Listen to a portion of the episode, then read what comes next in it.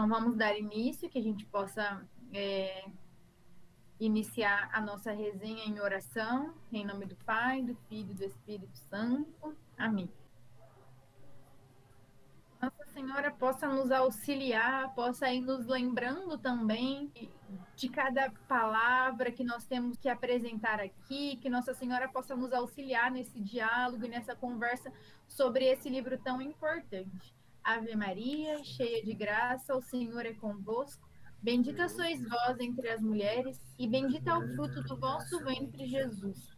Santa Maria, Mãe de Deus, rogai por nós, pecadores, agora e na hora de nossa morte. Amém. Para iniciar, então, o Arce vai fazer um breve resumo, e aí a gente vai entrar em alguns pontos que a gente considera importante, para que não fique tão extenso. Então, bora lá. Fiquei com essa missão aí de fazer um pequeno prefácio, né, do livro de Levítico, para a gente poder entender um pouco, né, esse livro que é complexo, né? Então, assim, é importante a gente entender, né, o que é o Levítico, né? O que é esse livro?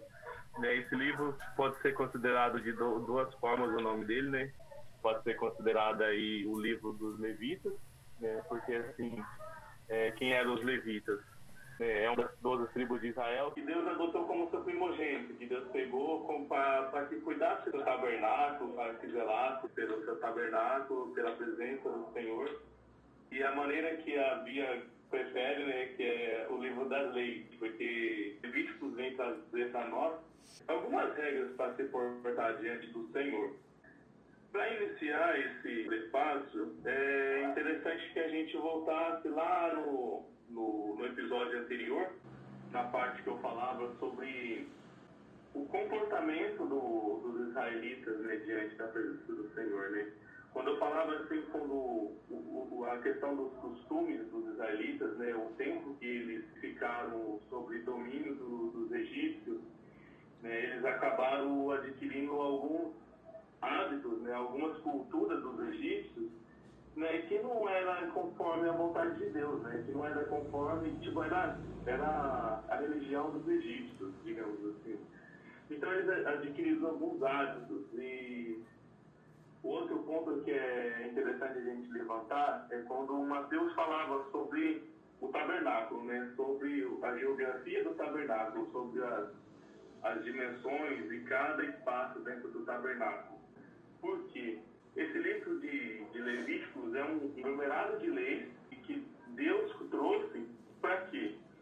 Quando Mateus falava sobre os espaços do tabernáculo, a gente podia ver assim que quanto mais próximo da Arca da Aliança, mais santo ficava, né? Quanto mais o espaço ia se aproximando da Arca da Aliança, mais santo aquele lugar ficava, né? Então, assim, quanto mais santo era o lugar, mais restrito era, né?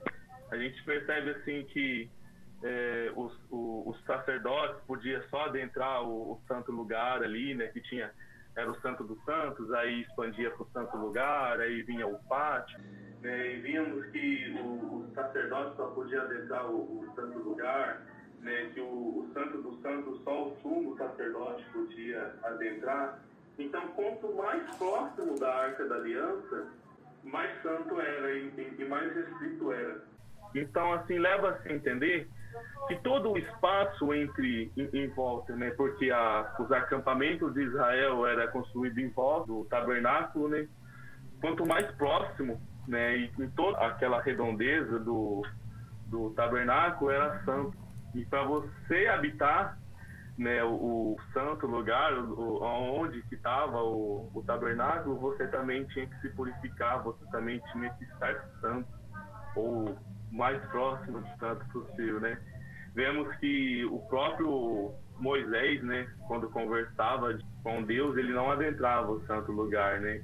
Ele conversava com Deus fora da tenda. Então, assim, aquilo mostrava que o próprio Moisés não estava preparado para adentrar aquele lugar, não estava preparado para habitar ao redor de Deus.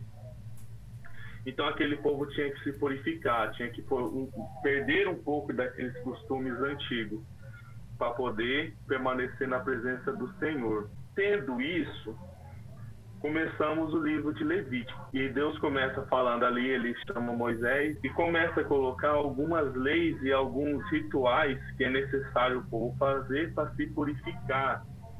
E ele já começa falando sobre o ritual de sacrifício, que era basicamente dois rituais, né? Era o sacrifício de expiação dos pecados e o sacrifício de agradecimento, né? A oferenda de agradecimento. E cada sacrifício, cada pessoa, né, tinha um sacrifício específico. Depois o pessoal vai adentrar mais nesse assunto, né? Mas vemos ali que tinha sacrifício de bois, de carneiros, né, de pombos, de cereais, de incenso, né, e depois o pessoal vai adentrar mais nisso. Para a gente ter uma ideia, era basicamente esses dois, o sacrifício de expiação e o sacrifício de agradecimento. E quem que coordenava esses sacrifícios, né? Aí voltamos lá na parte dos levitas, né, que é o povo que Deus escolheu para ser os seus sacerdotes, né? Então, assim, entre o povo, Deus escolheu a tribo dos levitas, né, que eram divididos em dois. Tinha os levitas que era o grupo dos sacerdotes, e tinha os levitas que era o povo ali que ficava mais por cuidar da tenda, de carregar, né, de montar, desmontar, né, essas coisas. Então, esses sacerdotes que eram responsáveis por esse sacrifício, que eles coordenavam, eles faziam os rituais, eles apresentavam as oferendas a Deus, né? Então, assim, Deus escolheu esse povo como seu primogênito, né, para ser o seu sacerdote, que era o povo que ia meio que guiar, né? Os levitas seriam o povo que ia guiar o restante das tribos, né, para que o povo pudesse habitar o entorno do Senhor, né? E dentre essas purificações, né, a gente vê ali um momento, né, que é a festa da expiação. Depois o pessoal também vai adentrar mais nesse assunto, né, mais para resumir mesmo, para a gente poder iniciar o nosso bate-papo aí. A gente vê também um evento, para a gente ver o quanto era importante respeitar esse espaço, né, esse santo lugar. A gente fala assim que quanto mais próximo da Arca da Aliança, né, mais próximo de Deus, mais santo era o lugar. E isso não era brincadeira, né? Deus, para deixar muito claro isso, a gente sabe que só o sumo sacerdote podia adentrar o santo lugar. Então, os filhos do sumo sacerdote, dois dos filhos do sumo sacerdote, resolvem adentrar o santo lugar e Deus consome eles, né, com sua chama. Então, a gente viu o quanto era importante isso, você respeitar esse espaço, né, respeitar essas camadas e saber o quão puro você está e saber que aquilo não é brincadeira, né? E a gente vê que esse fato foi justamente para alertar isso, sabe? Tipo assim, a necessidade do povo se purificar. Depois vemos também mais para frente, né, quando Deus estabelece ali as sete festas principais, né, que é a Páscoa, o Pão que Fermenta, né, aí Pentecostes, e eu acho que Pentecostes só tinha acontecido lá no cenáculo, mas não é, Pentecostes vem de antes, e a festa das trombetas, o dia da criação e do tabernáculo, né. E no final aí, a gente chega no final, né, quando a gente percebe que todo esse Levítico, né, toda essa caminhada que o povo fez para se purificar, obteve resultado, né? Quando a gente percebe que Moisés consegue adentrar o santo lugar ali para conversar com Deus. Então, assim, não foi por mais que o livro de Levíticos é um livro assim meio complicadinho de ler, por mais que o livro de Levíticos é um pouco assim maçante, digamos assim, né, porque é bem repetitivo, a gente percebe que tudo aquilo dali foi necessário, porque obteve o resultado necessário, obteve o resultado que Deus esperava, né, para que o povo conseguisse se purificar. E é isso. Eu acho que o meu prefácio foi bom, foi bem espremido, mas deu para dar uma breve um breve resumida no livro.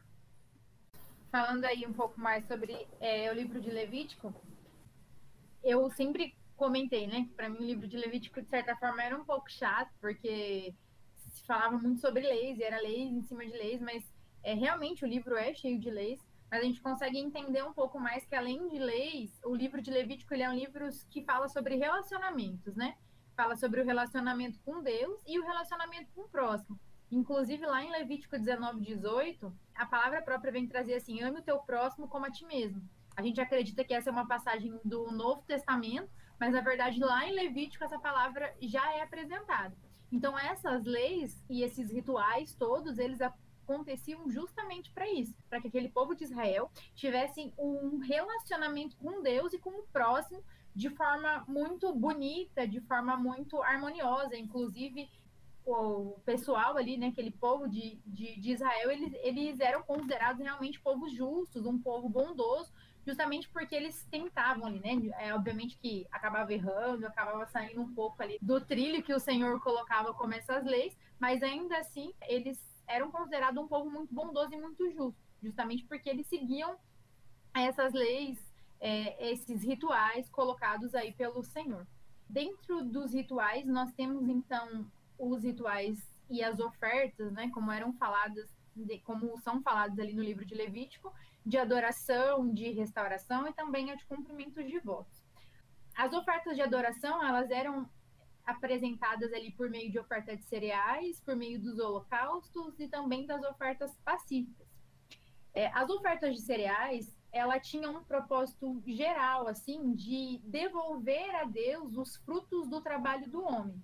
Como esses cereais, na verdade, não era o próprio cereal em si, que ele era oferecido por meio da farinha, do azeite, até mesmo do incenso, não era o próprio produto natural, né? Mas era resultado da ação humana por meio das coisas da criação. Isso eu acho muito interessante, porque até na liturgia eucarística, né, tem uma oração que diz assim: bendito sejais, Senhor, Deus do universo, pelo pão que recebemos da vossa bondade, o fruto da terra e do trabalho humano. Que aí vai, né, que vai se tornar então o pão da vida. Então, lá em Levítico, aquelas pessoas já ofereciam esse fruto do trabalho para o Senhor, e hoje a gente vê isso também dentro da própria missa, né, do próprio ritual ali eucarístico. Outra oferta de adoração ao Senhor eram os holocaustos, e esses representavam uma completa submissão à vontade de Deus. Então, por essa razão, isso era totalmente voltado ao Senhor, era totalmente consumido pelo fogo ali, para que fosse totalmente entregue realmente. Então, tudo que era colocado ali para o Senhor, ele era consumido nesse fogo do altar, com um desejo total de comunhão com o próprio Criador. E, inclusive, holocausto, né, vem da palavra olá, que com certeza não é assim que se fala, mas é o O, L, o A e o H, e que significa a subida, né? Então, era como a fumaça que sobe de uma oferta. Então, é como se as preces que estavam ali, elas subiam como oferta realmente para o Senhor. Por isso, nada desse holocausto podia ser ingerido e comido pelas pessoas, porque era uma oferta total, uma subida total, como a fumaça mesmo que subia como preces ao Senhor. E aí também tinham as ofertas, as ofertas pacíficas como forma de adoração também. E essa expressava total ação de graças. Então, uma parte dessa oferta que vinha ali, né, dos novilhos, dos cordeiros ou até mesmo das cabras, elas eram queimadas como holocausto, só que elas não eram totalmente queimadas. Então, a outra parte ficava para o sacerdote ali, né, sempre tirando uma partezinha, e também para os familiares. Então, parte dela os familiares comiam, e parte delas o próprio sacerdote comia, e a outra parte, aí sim, era entregue ao Senhor como forma de ação de graças mesmo. E também, dentro aí dos rituais... Oi, pode falar. Posso só dar um gancho? Que assim, claro. Quando eu estava estudando, eu sempre me perguntei assim: caramba, velho, por que o sacerdote sempre tem que ficar com um pedaço, né? E eu estudando um pouquinho sobre a tribo de Israel, ela era uma tribo que ela era vetada de trabalho. Tipo, ela era só envolvida com o tabernáculo, né? Ela tinha que depositar toda a sua força no tabernáculo. Então, assim, ela não tinha rebanho, ela não tinha agricultura, não tinha nada. Então, assim, por isso que toda essa parte era deixada para os sacerdotes, porque, assim, eles não tinham maneira de se manter, sabe? Porque como eles eram voltados todos para o trabalho ali dentro do tabernáculo, então eles não tinham como se manter. Por isso que, tipo, sempre um pedaço era reservado para eles. Essa parte é muito próximo do que acontece, acho que hoje em dia, né? Alguns missionários que vivem realmente da missão. Então, como eles vivem realmente para a missão, eles acabam recebendo uma coisa ou outra, assim, porque eles não têm outra forma de trabalho, né? Obviamente que o sacerdote ali era diferente, mas a gente vê hoje em dia, né? Alguns missionários que se voltam realmente totalmente, inteiramente para a missão. Muito legal isso. E dentro dessas ofertas também, então, nós temos as ofertas de restauração.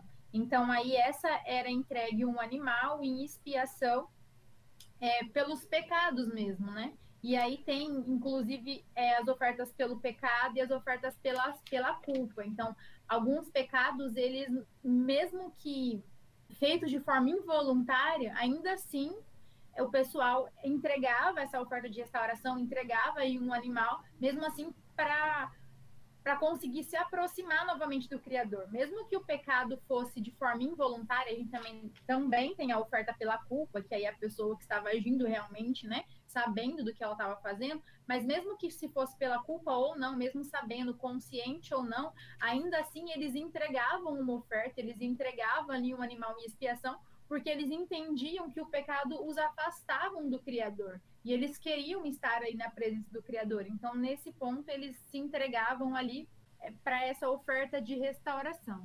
O Mateus quer falar um pouquinho já sobre as ofertas de purificação? Tá, então dando um gancho no que a Bia estava falando sobre esses rituais, é importante a gente entender que esses rituais eles eram sempre como intermédio pelos sacerdotes, né? Que o Erso comentou. Eram aqueles, os filhos de Arão eram chamados ao sacerdócio, o povo da tribo de Levi, para poder cuidar do tabernáculo e assumir essa responsabilidade de sacerdócio. Então, todos esses rituais que a Bia comentou, sempre tinha participação dos sacerdócios, tanto para poder fazer essas entregas ou para poder ajudar o povo nesse momento, né? A gente voltando um pouquinho, lembrando de Êxodo, a gente lembra que no final de Êxodo, Deus dá a Moisés como esses sacerdotes deveriam ser escolhidos e quem eles eram e qual era o ritual que eles deveriam fazer para se tornarem sacerdotes. Então, nessa parte do livro de Levítico, acontece todo esse processo em que Moisés consagra tanto Arão quanto seus filhos como sacerdotes do Senhor. Então, eles passam por todo aquele ritual que foi comentado no livro de Êxodo para poder assumir mesmo esse papel de sacerdócio no meio do povo. Algo que o Erso comentou que acontece nesse momento é a morte de dois filhos de Arão, que chama Abiú e Nadab. O Erso comentou que eles entraram no santo lugar sem a permissão que eles não poderiam entrar. Mas mais do que isso, né, a gente pode analisar nesse acontecimento é que para você poder entrar naquele lugar ou assumir esse papel de sacerdócio e exercer essa função, Deus já tinha dado a Moisés a forma como isso deveria acontecer, sabe? Todos os caminhos que eles deveriam fazer para poder entrar no lugar santo, para poder entrar no santo lugar. E esses dois filhos de Arão, eles não obedecem isso. Eles fazem aquilo que eles acharam que era o correto. A Bíblia até fala que eles levam ao Senhor um fogo irregular, porque não era feito de acordo com o que Deus tinha mandado a eles fazerem. Então, quando eles quebram isso, a morte deles representa não somente esse cuidado de entrar no lugar santo, mas também fazer aquilo que Deus pede. Ainda mais eles, enquanto sacerdotes, que tinham essa responsabilidade dada por Deus de poder ser esse caminho entre Deus e o povo. Então eles fazem da forma como que eles acharam que era certa e Deus, para mostrar àquele povo, mostrar ao povo de Israel que não era para fazer isso, que tinham que ser feito da forma como ele tinha pedido e seguido aquelas orientações, eles acabam morrendo para poder ser esse exemplo para aquele povo, né? Porque os sacerdotes precisavam fazer aquilo que Deus mandava. Falando sobre a purificação também, quando a gente lê Levítico, isso aparece durante todo o livro, né? Formas de impurezas, que o povo estava impuro, o povo precisava ficar puro. E quando a gente lê pela primeira vez, pelo menos eu quando li a primeira vez, dá a entender que as pessoas ficavam impuras para sempre, sabe? Tipo, na verdade, antes de ler isso, eu tinha essa visão, que algumas coisas que eles faziam tornavam uma pessoa impura e aquilo meio que afastava ela de Deus, ao ponto dela não conseguir voltar mais, sabe? Mas Levítico vem explicar que existem algumas coisas que naquele tempo, né, que as pessoas faziam, que elas ficavam impuras por um certo momento. E depois de algumas avaliações pelos sacerdotes, elas voltavam à pureza e elas podiam novamente exercer o papel de cidadão dentro daquele lugar, sabe? Como eu tinha comentado, tudo é feito de acordo com os sacerdotes. Então, por exemplo, existiam alguns alimentos que a Bíblia fala que eles não poderiam comer, e se eles comessem, eles ficavam impuros. Quando a gente fala em alimentos impuros, né, o Novo Testamento inteiro praticamente vai falar sobre esses alimentos, que eram impuros, tornavam as pessoas impuras. Mas a gente precisa lembrar que naquela época, né, não se sabia nada sobre coisas que poderia fazer a pessoa passar mal se ela comesse, ou alimentos que precisavam ser feitos da forma correta. Então, essa imposição de alimentos que eles não poderiam comer, talvez era uma forma de mostrar àquele povo de eles não comerem para poder não passar mal, não tiver alguma doença por meio daqueles alimentos, e foi uma forma deles fazerem isso. Mas é bom a gente lembrar que quando no Novo Testamento, essa atitude de impureza ela é banida, né? Quando a gente lê Atos dos Apóstolos, lá no capítulo 10 a gente vê que Pedro tem uma visão de um anjo, né, sobre alguns alimentos, e Deus fala que nada que vem de Deus é impuro, nenhum alimento que é fornecido por Deus é impuro. Então, ele tira isso, né, de que aquilo que você come te torna impuro. Ele até fala que você não é impuro com o que você come, mas aquilo que você guarda no seu coração. Hoje em dia ainda existem religiões que têm essa visão mais literal do Novo Testamento, né, que ainda não come carne de porco, não come algumas carnes, mas segundo a nossa tradição, né, essas coisas elas já não aconteceram mais, elas pararam de acontecer a partir da vinda de Jesus, que é algo que a gente vai comentar também mais pro final do livro, mas acontece isso. E quando eles estavam nesse momento de impureza, eles não poderiam adentrar até o tabernáculo ou fazer os seus sacrifícios, porque aquilo não era agradável a Deus. Não quer dizer que eles... Outro ponto que é importante a gente ver sobre as impurezas é quando fala da purificação do parto, né? Tem uma longa história durante o capítulo falando que a mulher, depois de parir o filho, ela se tornava impura, e depois de algum tempo ela continuava impura. E é legal a gente olhar, né, novamente para o Novo Testamento. Quando a gente olha para Maria, ela faz esse processo de purificação, ela passa por esse processo. Lá até fala que Maria ela vai se purificar, né, após o nascimento de Jesus, e ela passa por todo o processo das leis antigas, né, que tinham acontecido. Então Maria também, no momento, mesmo com o Salvador ali, ela ainda também seguia as leis antigas que tinham passadas, e aquilo ainda continuava acontecendo. Ainda sobre as impurezas, é algo que a Bíblia comentou sobre os rituais, né, que eram oferecidos diversos tipos de animais. Algo que me chamou a atenção nesse processo é que são vários animais entregues, né, e abre diversas possibilidades para qualquer classe daquela época poder oferecer o seu sacrifício, sabe? Desde você oferecer um cordeiro que você tem, ou até mesmo uma pombinha, ou uma rolinha que você tinha nesse tempo, se você fosse uma classe mais pobre. E quando a gente fala de Jesus, né, que ele era pobre, ele foi pobre e veio para os pobres, quando a gente olha também para esse momento de purificação de Maria, a gente vê que Maria também faz esse ritual de oferta, e ela oferece, né, pelo nascimento de Jesus, 2 pombinhas e 2 rolinhas, para poder mostrar para aquele povo também que o Salvador era pobre, ele foi pobre e ele veio para os pobres. Então ainda tem essa ligação com as leis vigentes daquela época, em que as pessoas mais pobres poderiam oferecer coisas menores, né, animais menores para os rituais. E algo que é o que mais chama a atenção em Levítico, né, quando a gente fala, é sobre a lepra, né, que é algo que é uma doença que do Antigo Testamento, e ela continua no Novo Testamento, que é sempre bem falada. E quando a gente lê Levítico, para eles qualquer tipo de doença que aparecesse de pele, eles relacionavam à lepra, né? Para quem conseguiu ler o livro, viu que tudo é relacionado à lepra, né? Mas a gente sabe hoje em dia que a maioria daquilo que eles sabiam naquele momento não era lepra, mas era outras doenças de pele. Mas eles tinham esse olhar, talvez porque por ser a doença mais conhecida e mais perigosa daquele momento, eles também tinham esse cuidado. E aqui, quando falam da lepra, né, a gente olha lá que existem diversos processos quando uma pessoa é diagnosticada com lepra, mas ela sempre vai até um sacerdote para o sacerdote em si poder olhar para ela e ver se ela estava curada, ou ver se estava passando, se era lepra mesmo, se tinha, aquilo tinha pegado em alguma roupa, porque se tivesse pegado em alguma roupa, eles tinham que jogar fora aquela roupa, porque ela estava impura. E aquela pessoa com lepra, ou ela era afastada do acampamento de Israel, e ficava lá até ela se recuperar, ou ela ficava afastada, para aquilo não se espalhar no meio do povo, enfim, né? E eles tinham até um cuidado com tudo que a pessoa tocasse, aquilo era considerado impuro, e ninguém poderia tocar, porque senão ficaria impura, e essa pessoa tinha que ficar isolada também, até um sacerdote poder falar para ela que ela estava pura novamente. E relacionando mais uma vez a Jesus, quando a gente olha para o Novo Testamento, lá em Lucas 17, tem um momento em que tem 10 leprosos andando na cidade, e eles olham para Jesus e falam, mestre, nos ajudem. Jesus vira para eles e fala assim, vão falar com os sacerdotes.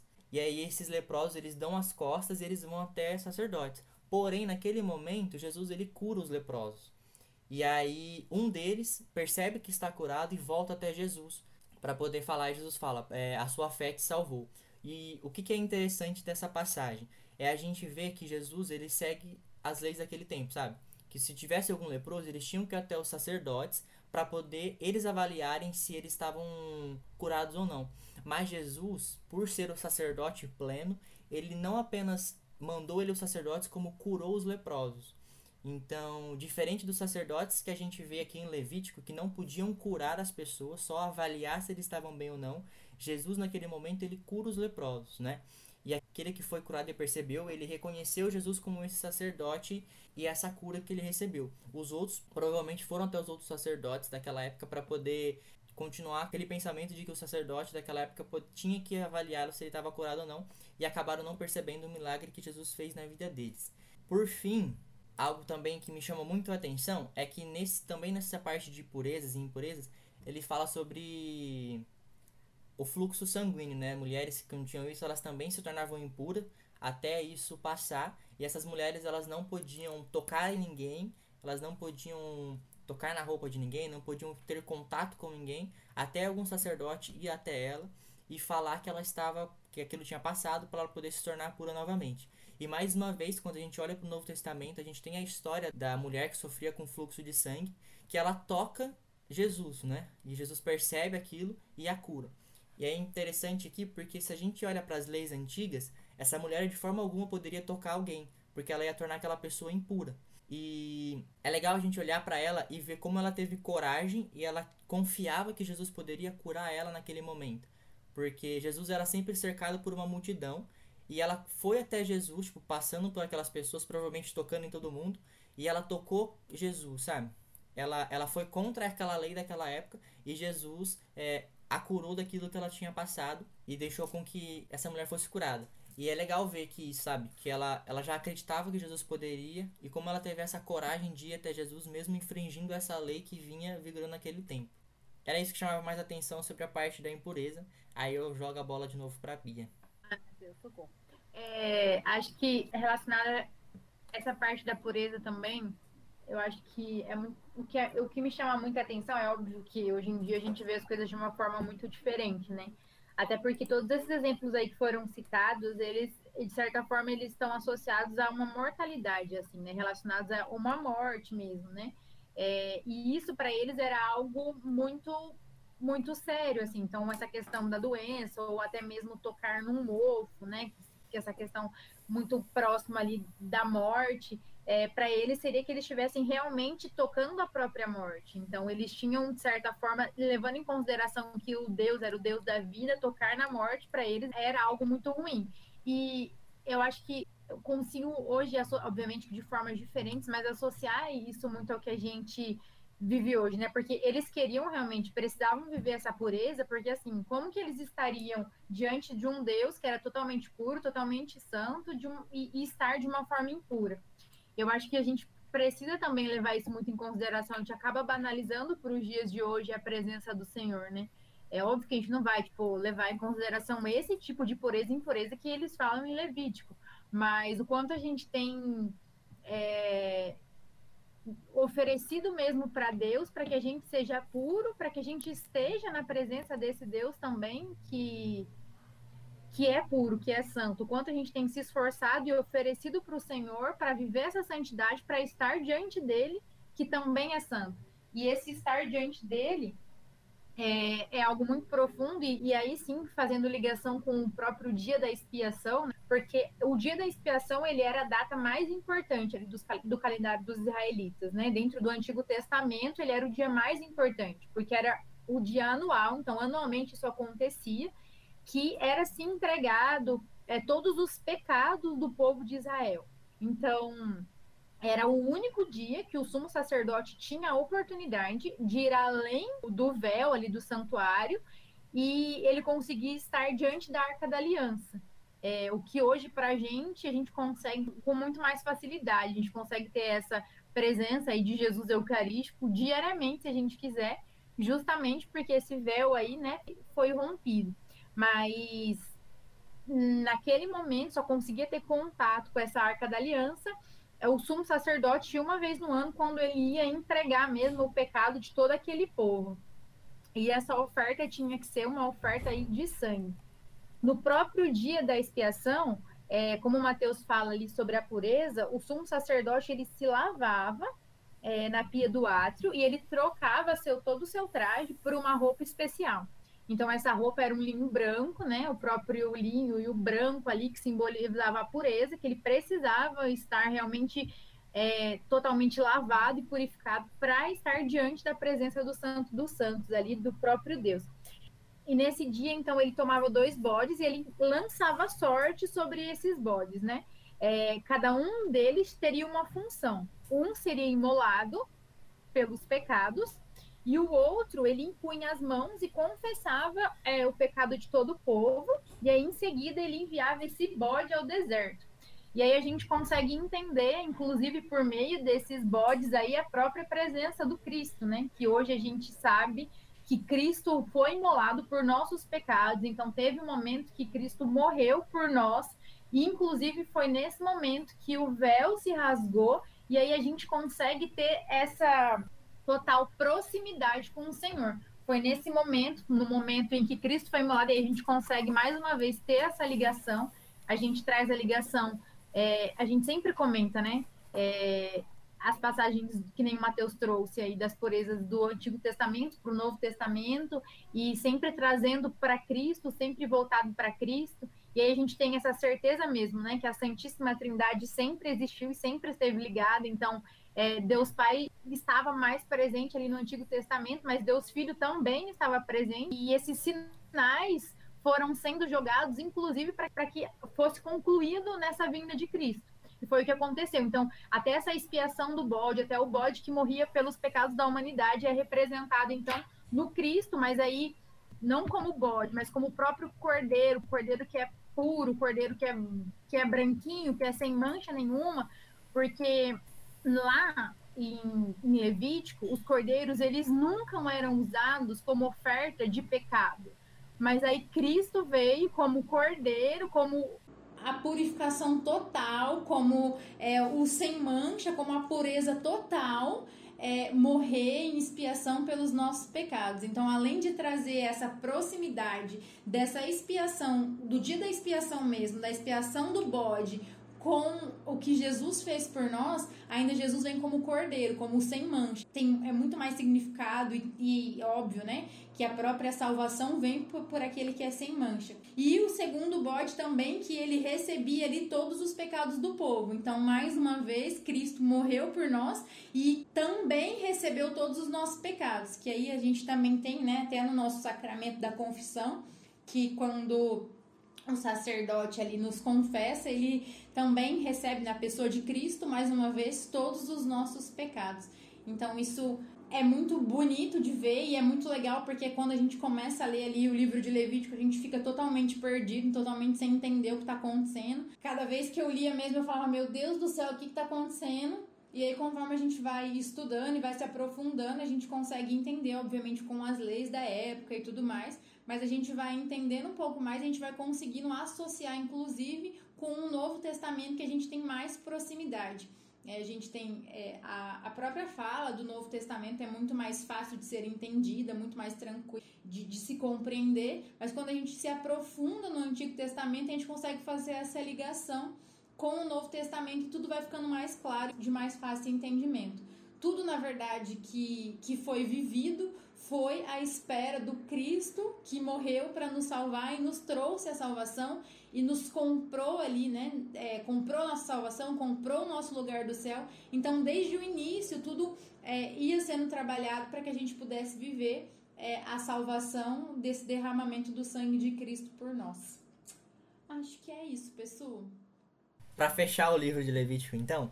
Quando a gente lê o Levítico, a gente percebe que ele começa falando sobre os rituais, sobre a pureza, sobre os sacerdotes.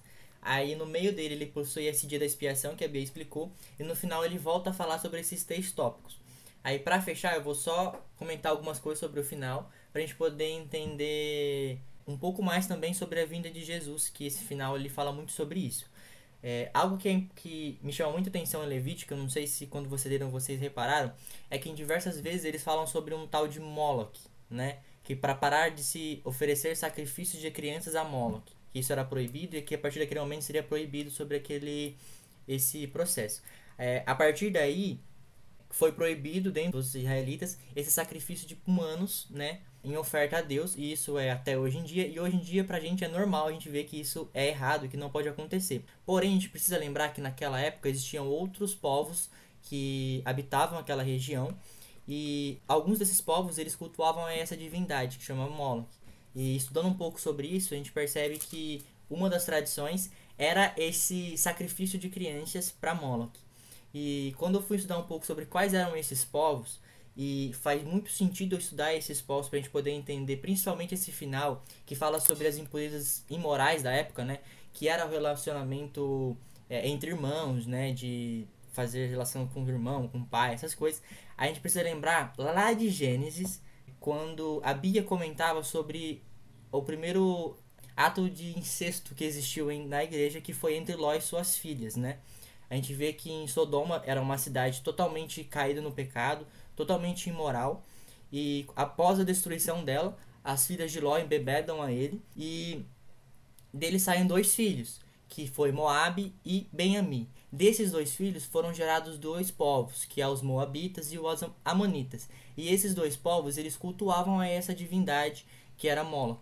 Então, a partir desse gesto de incestuoso que teve das filhas de Ló, né, como a Bia explicou no último podcast, olhando toda aquela destruição e sabendo que a sua descendência estava para acabar, elas resolvem fazer isso para poder perpetuar a descendência delas. E isso gera essa confusão toda. Eles criam povos imorais que, quando a gente está lendo o Deuteronômio, eles já foram citados sobre esses povos.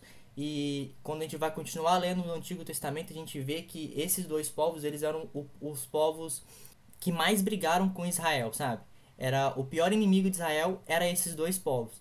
Então, quando a gente olha para aquelas leis que falam sobre essas relações entre parentes e sobre esse sacrifício, é Deus mostrando que Israel tinha que se fechar daquele povo. Então, quando a gente vai estudar essas leis antigas, nós não podemos olhar para elas com o olhar que nós temos hoje, com as leis que a gente tem hoje. Mas a gente precisa olhar para os povos que existiam naquela época.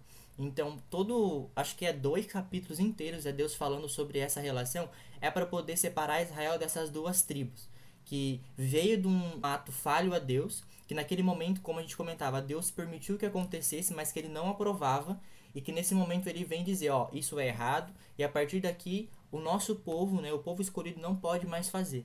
Então ele faz esse quebra, mas a gente lembrar que veio de Ló, que a gente já estudou, a gente viu lá em cima como aquele povo que não deu certo e depois não é comentado, aqui Deus ele fecha sobre essa lei. E para fechar, falando um pouco mais sobre os sacerdotes, eu falava que o Wers falou e eu comentei que eles precisavam ser puros para poder entrar nos santos lugares, né? Para poder estar na presença ali de Deus dentro do tabernáculo. O final do livro vem tratar dos sacerdotes novamente, mas vem falar agora da santidade dos sacerdotes. Porque Deus chama eles a serem sacerdotes, né, a serem santos, porque eles eram a ligação que eles tinham com Deus e a ligação que o povo tinha com Deus. Então, para Deus eles eram santos, sabe? Deus chamou eles a serem santos. É até engraçado a gente olhar assim que isso começou, né? A gente vai vendo até no Novo Testamento, subiu a cabeça dos sacerdotes, eles começaram a se impor demais, a se acharem que tudo deveria passar por eles. E algo que eu não sei se muitos separaram, mas que a gente comentou também em algumas discussões que teve, é sobre Jesus, né? A gente já falou aqui diversas vezes que todos os sacerdotes vieram de Arão e da tribo de Levi, todos descenderam da tribo de Levi, mas quando a gente olha para Jesus, Jesus ele vem da tribo de Judá. E aí quebra tudo isso, né? Porque durante toda a Bíblia a gente fala que todo sacerdote tem que vir da tribo de Levi, tem que descender da tribo de Levi.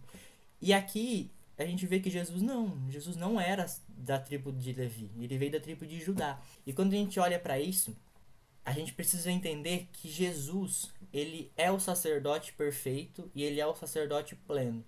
Então ele não veio daquela tribo. E quando a gente olha para os Salmos, lá no Salmo 110, ele fala assim: mas viria alguém que seria o sacerdote para sempre, segundo a ordem de Melquisedeque. Quem é Melquisedeque e por que Jesus é segundo a ordem de Melquisedeque?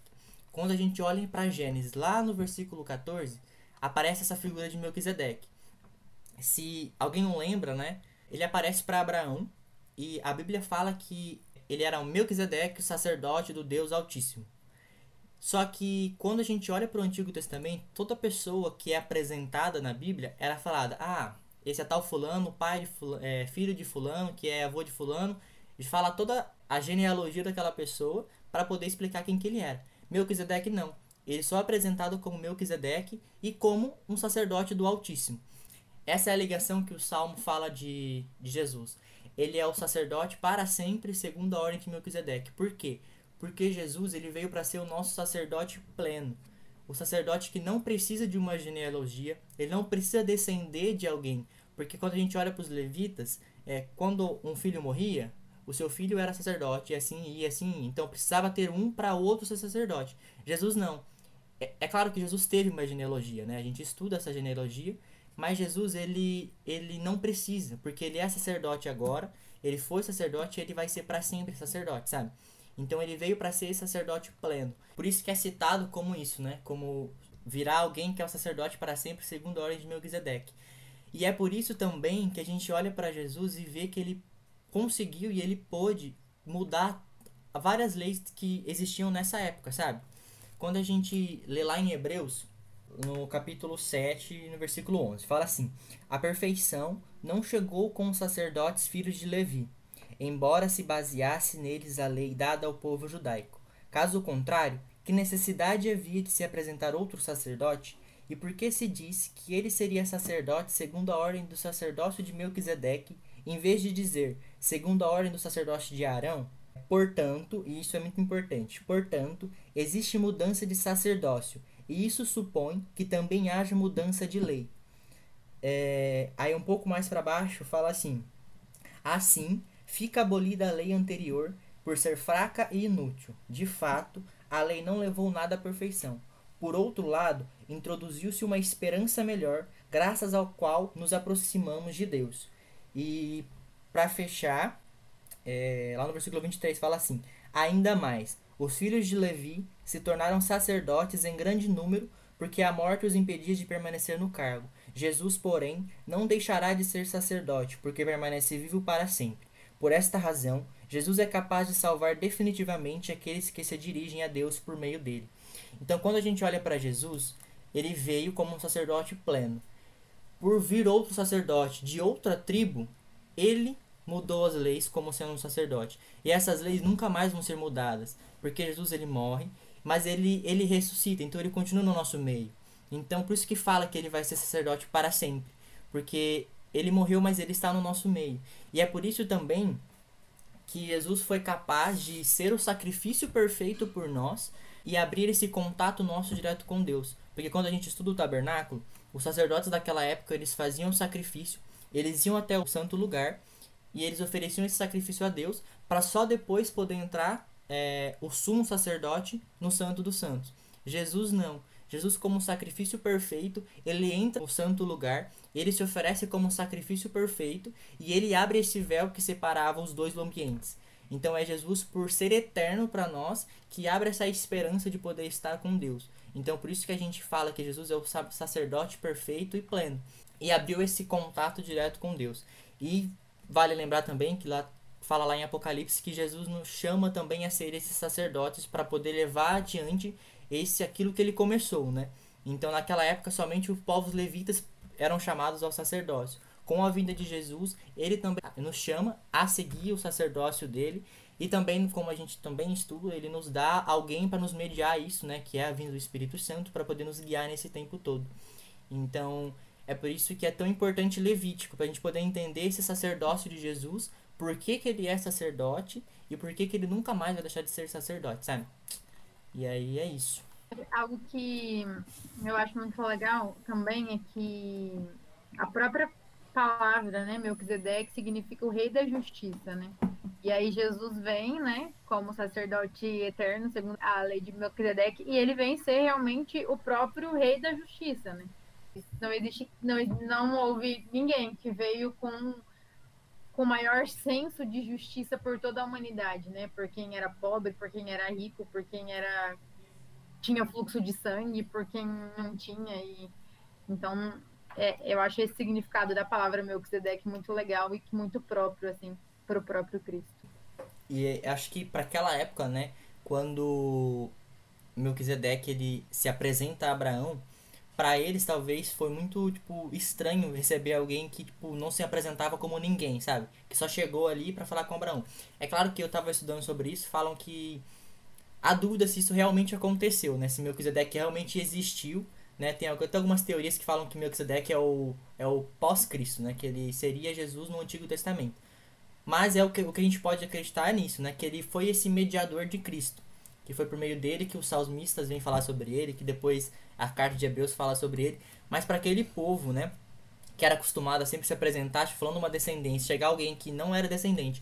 E mais ainda, Abraão, né, sabendo que Abraão ele era o escolhido por Deus, quando a gente lê lá nesse encontro, Abraão ele entrega um dízimo a Melquisedeque, e isso não era comum acontecer, e mostra como Melquisedeque ele era, de certa forma, superior, em aspas, a Abraão, por talvez ser diretamente, ele foi, né, escolhido por Deus para ser sacerdote, Melquisedeque. E aí vem Cristo, tipo, o próprio Deus sendo um sacerdote, então é pra gente mesmo se entregar mesmo essas doações a ele.